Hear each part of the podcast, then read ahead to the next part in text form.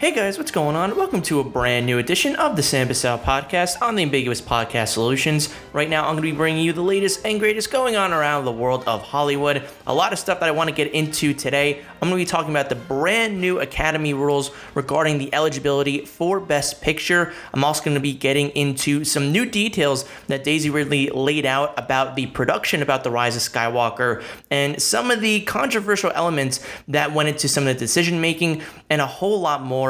But the first thing that I want to talk about is the biggest news for today, and that is the highly anticipated trailer. The first trailer for Denis Villeneuve's Dune has dropped, and this for me personally is my second most anticipated film, still coming out in 2020. And like I said about Tenet, even before the pandemic really happened, it was still my number two film. I love Denis Villeneuve, Sicario, Blade Runner 2049, Arrival, Prisoners. He just really as a as a filmmaker, he has a track record that is impeccable. He just delivers phenomenal films every single time that we see a film of his and that he is behind the camera. And this is going to be his biggest film to date, coming off of Blade Runner 2049. This is supposed to be a two part film. And one of the main concerns coming into this movie is is it going to be able to have box office success? Because the one thing about Blade Runner 2049 is that it was a phenomenal film, but unfortunately, the box office didn't really reflect that as it was a bomb and it is going to go down as something that probably will become a cult classic film.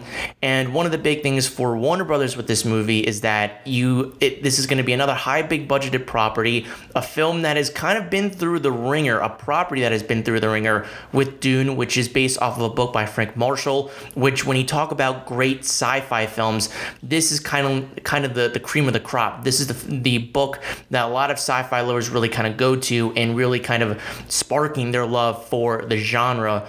And Denis Villeneuve is somebody who loves this property.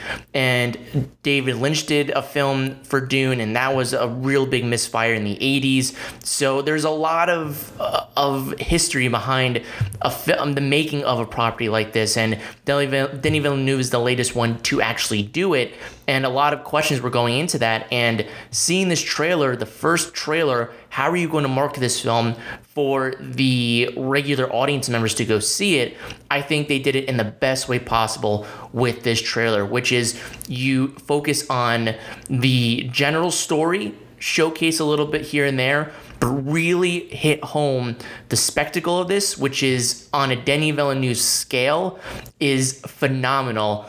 And of course, you hit hard on that cast, which is one of the, on paper, and even just the talent itself, when you're talking about the, the, the, sports and a roster film like the, the 90s Bulls or the Heat. This is like a dream team cast of actors to have, and they really hit home with it.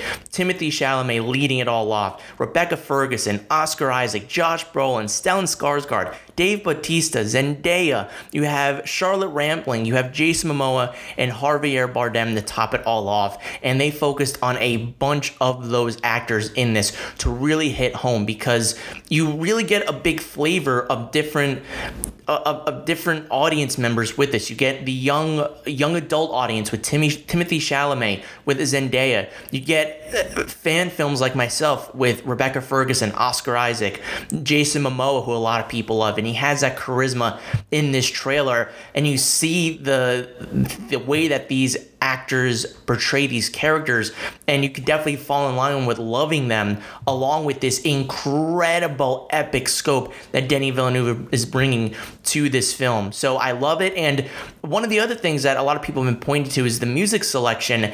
Some people aren't really fans of it that I've been seeing on Twitter, yet for myself, I didn't really mind it. I think it really kind of added to the scope and the scale of what this is going to bring. And you also have to remember the fact that this is, again, a two porter. And kind of like what Warner Brothers did with it in 2017 of breaking that up into two parts. The first film did incredible money, and the second film did okay, not on the same level as the first film, but I think Warner Brothers is trying to capture that magic once again, in which the first film does incredible, which leaves them and audience members really anticipating the ending to the story. And Denis Villeneuve said time and time again that he always envisioned this as a two-parter because the book itself, the material is so dense, so mass, so insanely epic. I keep using that word, but it really is true that you can't really fit it all into one film. And I think the one thing that a lot of people look at with that David Lynch film is that it was very edgy and very kind of rigid and clunky, and that it had so much stuff to fit into a two-hour movie. You couldn't you couldn't fit all that stuff in, so you need to take your time with this. And Denis Villeneuve really sees that, and the the the, the cinematography looks gorgeous. It's not Roger Deakins who is with Denis Villeneuve this time, who is with him on Blade Runner 2049 and on Sicario, but still the the iconography looks just impeccable and it looks like something that Denis Villeneuve shot. He is again a director that isn't really on the rise anymore. He is here on the level and this is really this is his Star Wars. This is his MCU kind of coming out party, I think, in terms of really breaking out with a big property that a lot of sci fi people know, I think a lot of cinephiles know, and it's all about appealing to that mass audience. And Warner Brothers is always notorious for their trailers being over three minutes long, yet with a film like this, with a property like this, I think you need a very long first trailer to establish to the audience members what you can expect with this movie and what you can go into and that it appeals to the scope it appeals to the actors and that you can go in. And i'm not saying that the star appeal of this cast is going to be the main thing but for warner brothers again it needs to be one of the main appealing draws to get people to go see this film if they never really heard of the book dune before in the history of adapting it onto the screen. So I think this is a really good start for Dune. It's coming out on December 18th. Will it stay on that release date? Again, it's completely up in the air. This is Warner Brothers, so it'll be interesting to see maybe Wonder Woman takes the December 18th spot and Dune moves to next year. There's been reports from Villeneuve himself saying that because of the pandemic, they've had to kind of shorten up their reshoot schedule, which is always a part of a big production like this. And because the pandemic has kind of wonked and, and made it a little troublesome for them to shoot anything during the summertime, they needed to take the last month or so and, and try to get to where they need to be in order to make this film come out. But again, with this trailer, it looks like they're on the right path. I'm excited for this film. It's lived up to my expectations and then some. The it looks and feels like a sci-fi version of Game of Thrones, which I love. So this is really something that I'm looking forward to. It lived up to what I wanted it to be, and the question now becomes, what do you guys think about this trailer? Did you enjoy it? Did you not enjoy it? That's gonna be my Twitter poll question for today. Did you like the Dune trailer? Did you not like it? Or are you on the same level of maybe where you were before with your anticipation? Let me know what you think about it down below in the Twitter poll and leave your thoughts. And then moving from the world of Dune to the Academy Awards, which Dune could be playing in come April of 2021. This is not really talking about Dune with the Academy Awards, but this has to do with some rule changes that are coming specifically with the Best Picture category. And this isn't something that's going to take implementation this year, but over the next three years, this is something that will be become a new priority for the Academy Award, which has a few initiatives going on within it to promote more diversity, more inclusion within the Academy and the pictures and properties that it selects for their award nominations. And this is uh, one of the biggest ones that the Academy have come up with to date. And before I even give my own opinions and thoughts about it, I want to give the information that the Academy let out because it's a lot to take in, but they did a good job in really kind of breaking it down. So the new rules that are being implemented are about on-screen diversity, and basically they broke it up into four different categories for what the Academy, or not the Academy, but what productions are going to have to make sure they implement if they want to vie for a Best Picture slot at the Academy Awards. And it's going to begin starting in with the 94th and 95th Academy Awards in 2022 and 2023 in which they every single production is going to have to fill out a form saying what kind of diversity inclusions they are taking both in front of and behind the camera. And then these new rules that I'm about to lay out will be fully implemented by the 96 Academy Awards. So that'll be around 2024 that will finally get these these rules into effect. And the thing about it is, it's not just one area that you have to fill out. You have to fill out two out of the four areas in order to qualify for Best Picture at the Academy Awards. And they broke it up into into four standards, lettering them from A through D. And the first standard, standard A, has to do with on-screen representation, themes, and narrative. So this is the priorities that they lay out for standard A. To achieve standard A, the film must meet one of the following criteria a one lead or significant supporting actors. At least one of the lead actors or significant supporting actors is from an underrepresented racial or ethnic group, including Asian, Hispanic, Latinx, Black, African American, Indigenous, Native American, Alaskan Native, Middle Eastern, North African, Native Hawaiian, or other Pacific Islander, other underrepresented race or ethnicity. A2 is general ensemble cast. At least 30% of all actors in secondary and more minor roles are from at least two of the following underrepresented groups women, racial or ethnic group, LGBTQ, plus, people with cognitive or physical disabilities who are deaf or hard of hearing. A3, main storyline subject matter. The main storylines, theme, or narratives of the film is centered on an underrepresented group women, racial or ethnic group, LGBTQ, and people with cognitive or physical dis- disabilities who are deaf or hard of hearing. That is standard A. Moving on now to standard B, which is creative leadership and project team. To achieve standard B, the film must meet one of the criteria below. B1, creative leadership and department heads. At least two of the following creative leadership positions and department heads casting director, cinematographer, composer, costume designer, director, editor, hairstylist, makeup artist, producer, production designer, set director, sound, VFX, supervisor, writer are from the following underrepresented groups women, racial or ethnic group, LGBTQ, people with cognitive or physical disabilities who are deaf or hard of hearing. At least one of those positions must belong to the following underrepresented racial or ethnic groups Asian, Hispanic, Latinx, Black, African American, Indigenous, Native American, Alaskan Native, Middle Eastern, North African, Native Hawaiian, or other Pacific Islander, or underrepresented race or ethnicity. B2, other key roles. At least six other crew slash team and technical positions, excluding production assistants, are from an underrepresented racial or ethnic group. These positions include, but are not limited to, first AD, gaffer, script supervisor, etc. B3, overall crew compensation. At least 30% of the film's crew is from the following underrepresented groups women, racial or ethnic group, LGBTQ, people with cognitive or physical disabilities who are deaf or hard of hearing.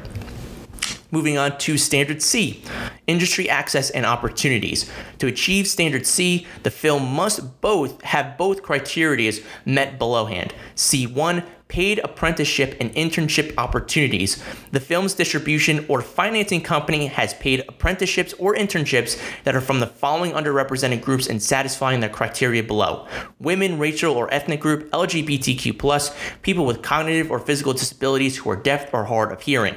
The major studios, distribution, distributors, excuse me, are required to have substantive, ongoing paid apprenticeships, internships, inclusive of underrepresented groups. They must also include racial or ethnic groups in the most of the following departments production slash development, physical production, post production, music, VFX, acquisitions, business affairs, distribution, marketing, and publicity.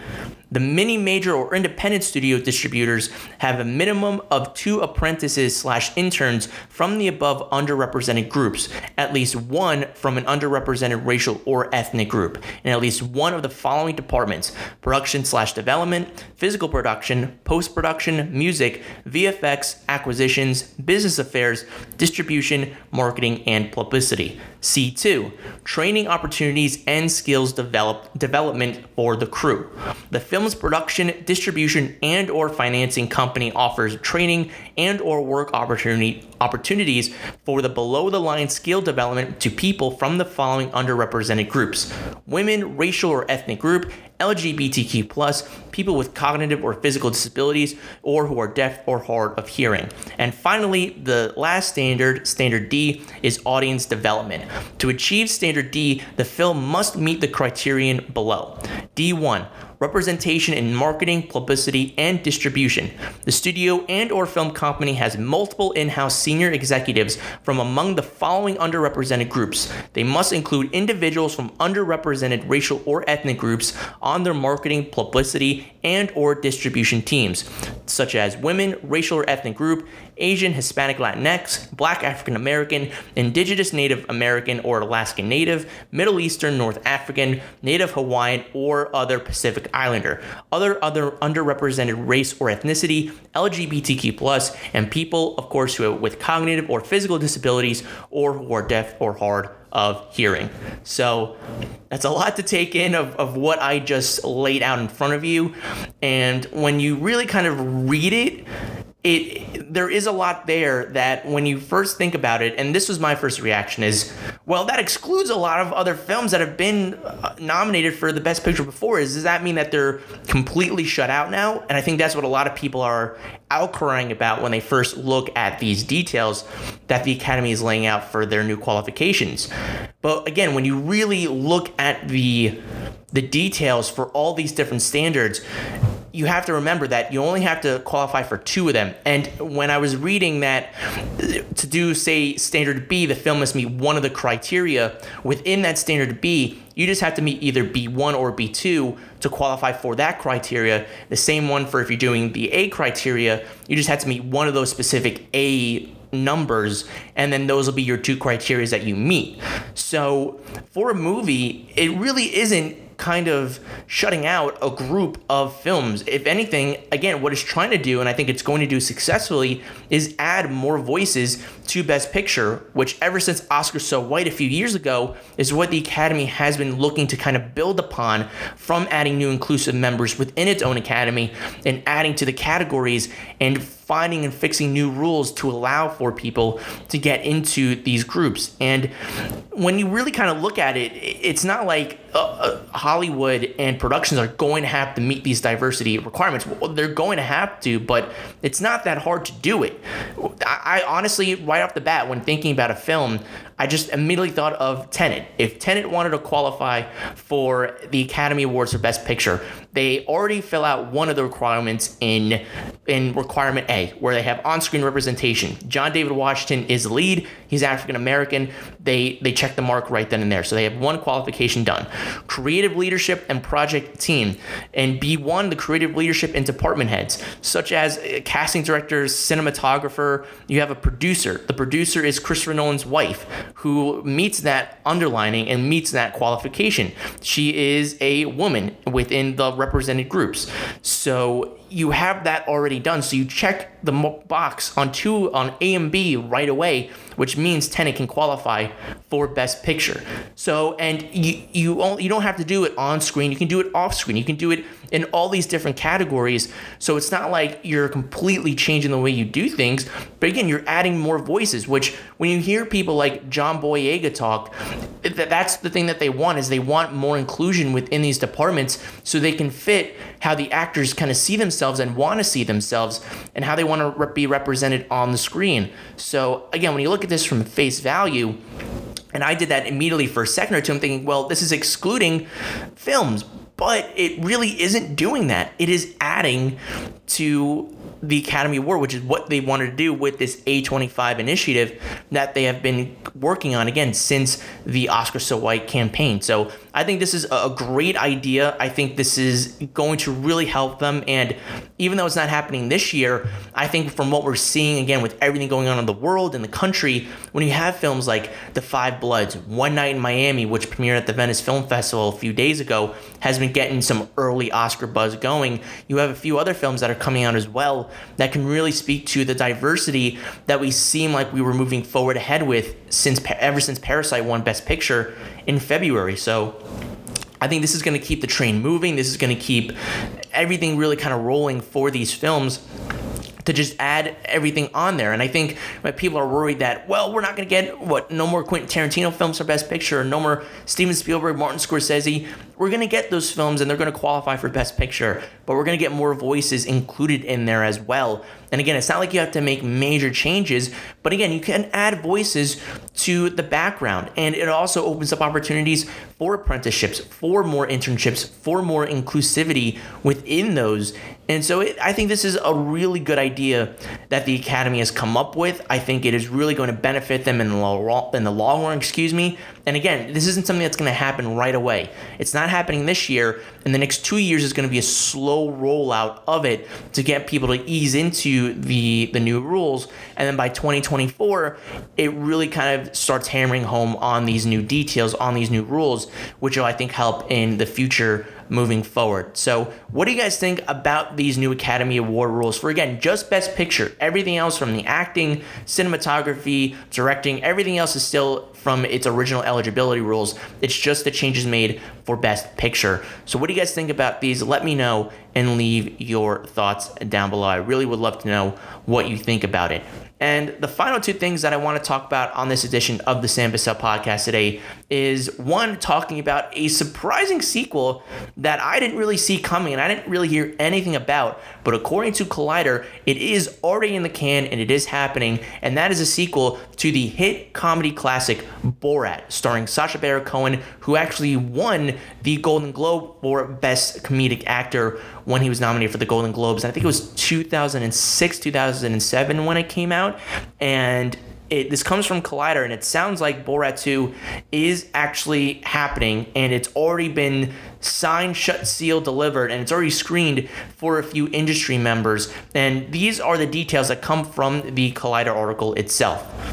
Plot details remain vague, but what we know is that Borat is no longer the little known Kazakh TV personality he played in the original 2006 movie. The public knows who he is now, so he has to go undercover to interview people. One source described the film as Cohen playing Borat, playing Cohen. But since we published this story, another source reached out to refute that description while still confirming the project's existence. So it sounds like this is something that isn't just going to be coming out in the next year or so. It sounds like Cohen and the people behind this project want to get it out in time before the election. So maybe in October we might see this film come out, whether it is in theaters or whether it's on a streaming service, which sounds more realistic, whether it be on Netflix, Amazon Prime, Hulu maybe. But it seems like this really is happening. And for a Borat sequel, I'm all for it. I mean, seeing the videos of him, and there are videos of him actually filming. He's in the full Borat uh, costume and the, the hairstyle, the, the mustache.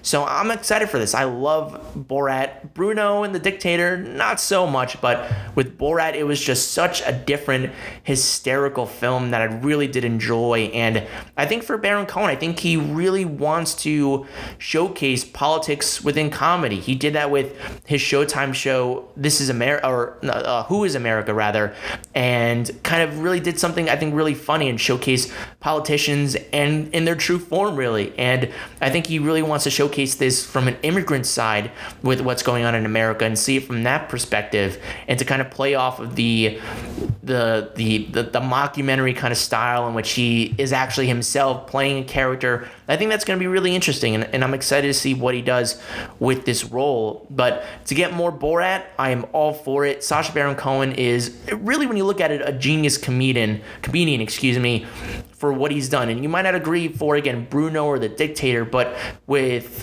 Borat and even some of the more serious stuff he's done over the years. He just had a Netflix film out, or not a, a film rather, but a series with The Spy.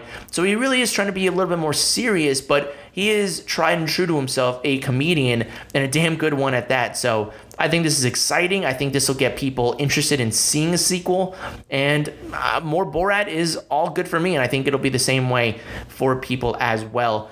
And the final thing that I want to talk about today on the Sam Bussell podcast is moving from the world of comedy, from the world of Borat, and moving it to a galaxy far, far away, ending it in sci fi as I began it with Dune. And this is something that I just completely woke up to this morning, in which my Twitter feed was filled with this trending thing of Rey Kenobi happening. And I'm wondering, is, is Daisy Ridley coming back to, to Star Wars? What's happening here?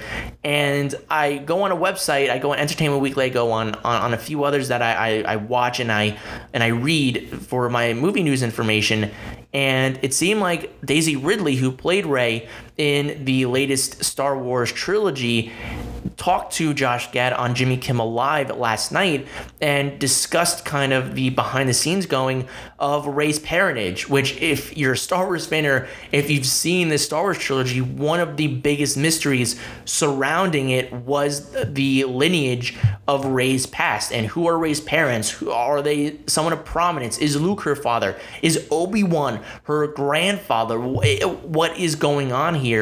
And one of the the big things coming out of it was that question. And then we found out in The Last Jedi that she really was nobody. Her parents were nobody. She was just picked for the Force. And then, of course, we found out in The Rise of Skywalker that she was Palpatine's granddaughter, which I think a lot of people suspected when they saw Rise of Skywalker that that is where that storyline was going to end up. And it just it just seemed like the, the Star Wars franchise was getting on a nice path, but because of these comments, it seems like they're right back to really where they started. And this is what she had to say regarding the connection to her parentage and the history and the journey that it took from episode 7 all the way to episode 9. At the beginning, Lucasfilm were toying with an Obi-Wan connection. There were different versions, and at one point, she was no one. I came to episode 9, and JJ pitched me the film, and they were like, oh yeah, you're Palpatine's granddaddy. And I was like, awesome. And then two weeks later, he was like, oh, we're not sure. So it kept changing. So even as we were filming, I wasn't sure what the answer was going to be. And when I heard this quote, I like to compare things to to sports, and because I'm a big sports fan as well, and I like to throw out some sports analogies. And I'm a diehard New York Met fan. And if there are any anybody out there that is listening to this podcast that are New York Met fans, you might be able to relate with what I'm about to say. So during this past weekend, the Mets were on a great winning streak, and what occasionally what happens to the Mets is they, they get on, on a really good hot tear, and it seems like the Mets are going well, the Mets are doing really well, and then all of a sudden they take two steps back. And they're on a losing streak and, and they're in the same position that they were in. And that is exactly what the Star Wars franchise is going with as of right now. Yesterday couldn't have been a better day for the Star Wars franchise. They have The Mandalorian out there. Entertainment Weekly has exclusive uh, uh, pictures. They have uh, new details regarding this. Everyone is looking forward to this. The child, Baby Yoda, Mando, we can't wait for it. The new direction for Star Wars going forward. Uh, yeah, yeah, yeah. The Star Wars universe is happy. Lucasfilm must be happy. It's on a nice going upward trend for the Star Wars franchise right now. And then last night, this morning, it took a few steps back, reverting back to the, I don't want to say disdain, but the bad taste that people have in their mouths after the rise of Skywalker. Not all, but some people do, of what of how they wrapped up that saga, that the the the trilogy for the sequels, and it just kind of reminded people of that, and it had added a little bit more dirt to the Star Wars franchise after having a great high yesterday with the Mandalorian, and just like I've been saying, and a lot of other people have been saying as well, this is just the latest latest example of the absolute travesty of the sequel trilogy. And again, I like some of the films within the sequel trilogy. I'm a big fan of The Force Awakens and I really like aspects of The Last Jedi, some better than others, but I really did like The Last Jedi. And then The Rise of Skywalker was just, I was not really a big fan of it. I think I gave it a little bit more love than I should have, but at the time I was just maybe on a little bit of a Star Wars high. But I, have gone to not like it as much as I really did. And uh, when when you hear the, the sequel trilogy, it just didn't have any connective tissue. And this is just the latest example of this occurring where we always again after the force awakens the big thing was the fan theories about who is rey's parents going to be. And then Rian Johnson delighted some fans upset some fans that saying you know what? That question doesn't really matter. And then it seems like the creative team decided to really kind of scurry around it and and try to find an answer. And the biggest indictment that Daisy Ridley has said in this quote isn't the fact that it was an Obi-Wan connection, it wasn't it was a nobody connection. It's the fact that during episode 9 you initially had her being Palpatine's grandfather. And you know what? You you have you come to that conclusion. That's fine. But the fact that you go to her two weeks later and say, you know what? Uh, we're not so sure yet. We're, we're still working on it. You're filming at this point, and you're still figuring this out. It, that should not be happening, and that is a recipe for disaster on any production, especially a major budget, major motion picture like the Star Wars franchise is. You don't make those decisions on the fly. You you plan them out and for people that say, well, George Lucas never planned out the original trilogy, it's because when you look at trilogies beforehand, there were no, no trilogies. The only trilogy before it was a trilogy was The Godfather. And The Godfather struck lightning twice with those films before 1990, when The Godfather Part 3 really kind of obliterated the trilogy aspect of it, where you just think of The Godfather as a two film saga. And so before then, there were no trilogies to be thought of whatsoever. So what George Lucas was doing is that A, it was a singular mind that George Lucas was working with. It was his mind, his vision, his creativity. Even though he didn't work and direct the Empire Strikes Back or the Return of the Jedi, he still came up with the story ideas for where they wanted to go. Even in the prequel trilogy, that had a clear line of distinction between point A and point B. George Lucas wrote, directed every single one of those, and he knew exactly where he wanted to end up going with. Good or bad, that's still up for debate, but at least he had a clear vision of I'm telling the story of this boy who would become the one of the great villains of all time in Darth Vader. And he told that story, whether you like it or didn't like it, that's what he had that vision in mind. With the sequel trilogy, again, even though I like aspects and I love the first two movies, what he, what the sequel trilogy failed to do was have a singular vision in mind, and he brought on these artists who are great directors in their own right. I really like the films that J.J. Abrams does. I love Mission Impossible 3. I think that is a underrated Mission Impossible film. And I really like what he did with the two Star Trek films, Into Darkness and the first one in 2009. And he's a really good director on, on all fronts. Rian Johnson is a great director as well from Looper, and I think a lot of people got to notice that with Knives Out last year. So on their own merits, they're great directors but they didn't work together. They didn't tell a, a, one whole story. And so you really are just on this really weird wavelength of not telling a cohesive story. And in a trilogy, especially in a day and age where we have stories like the MCU playing out in one single story arc over multiple films and multiple characters, it's it's not going to cut it. People love seeing these stories told and and want to be invested in these characters. And if you're not giving them that after three films over five years, they're not going to be happy about that. And I think if you're really kind of fumbling the ball of saying, well, we don't know where we want to go with this, but we, we think we want to go here, that is not going to work in this day and age. And one of the great things about The Mandalorian going forward is the fact that Mando at least has a singular vision in mind with two of its creators, with Jon Favreau and Dave Filoni. They have a vision for where they want to go, which is why The Mandalorian is such a breath of fresh air for the Star Wars universe. It's because it's something new, something different, while potentially with the second season connecting to the overall mythology of Star Wars within its lore, which is what people wanted to happen with the sequel trilogy. It did not happen that way. And I, honestly, I would have been really interested to see if she was a descendant of Obi Wan. I rather would have her been continue to be no one. I really like that angle that Rian Johnson delivered on, but again, you you just didn't keep that moving forward with the last film. You didn't really end it on that. You decided to make her Palpatine's grandfather or granddaughter, excuse me, and for for that it, it just didn't really work out all that well and I think the fact that if you have Rey Kenobi, that could have been really interesting, but to have her potentially be someone of Obi Wan's descent, it would have tied in really well with the overall Star Wars universe. You would have tied it in with the relationship that Obi Wan potentially gained with Satine on the Clone Wars. You could have tied the animated series together.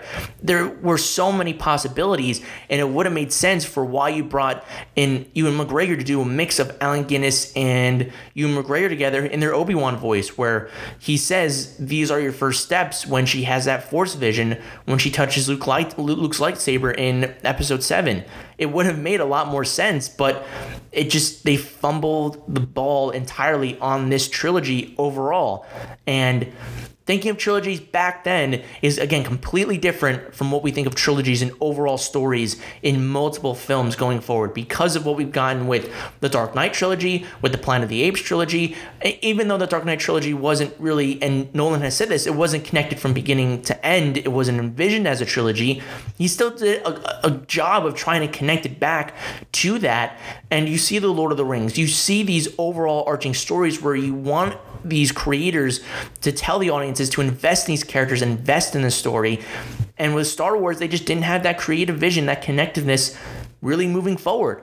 And I, I think, it, it, especially with Disney and those big IPs that they have, people are expecting that. And uh, it's for Daisy Ridley to say this. I mean, it makes sense for her to say this, and uh, you know they're just letting it out, and I appreciate that that they're not they're no longer obligated to Disney. They they're probably done with their contracts. Their NDAs are done. They can talk about this stuff. Hence why John Boyega really went off about in terms of the diversity of the characters in Star Wars. Daisy Ridley's talking about well with with this character, they really kind of did this different thing with it. So I like the fact that they're able to talk about this now. And again, it's just, I think, unfortunately, even if you like some of the films in the sequel trilogy, overall that trilogy will be a, a, very bad taste in people's mouths overall i think down the line.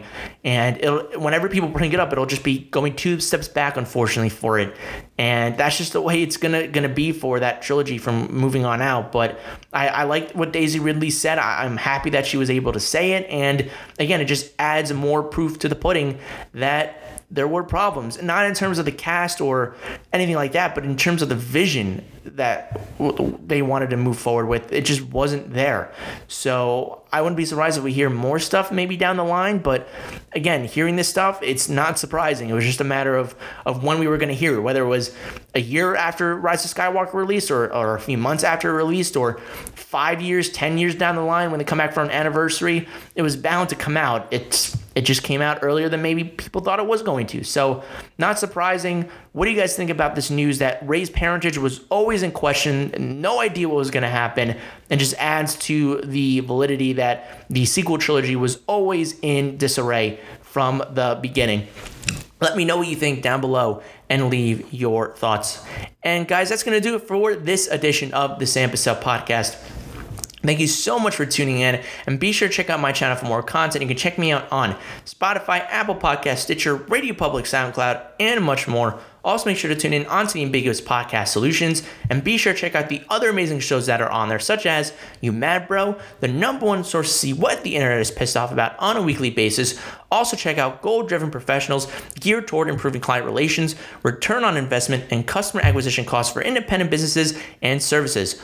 Also, check out The Daily Grind, a weekly motivational podcast with Kelly Johnson, giving you everyday tips and key takeaways on reaching your goals. Along the way, also check out these other cool shows on the Ambiguous Podcast Solutions, such as Wrestle Addict Radio, Media Podcast, and Midnight Showing. You can check these out and so much more on the website ambiguouspodcastsolutions.com, also on Facebook and Twitter at Real Ambiguous. And if you want to check out Canterbury Treehouse, use the coupon code Ambiguous. Also, make sure to follow me on social media when you get a chance. You can find me on Twitter at Bussell Samuel. That's B U S S E L L S A M U E L. And on Facebook at Sam Bussell. Thank you guys again so much, and until next time, keep on screening.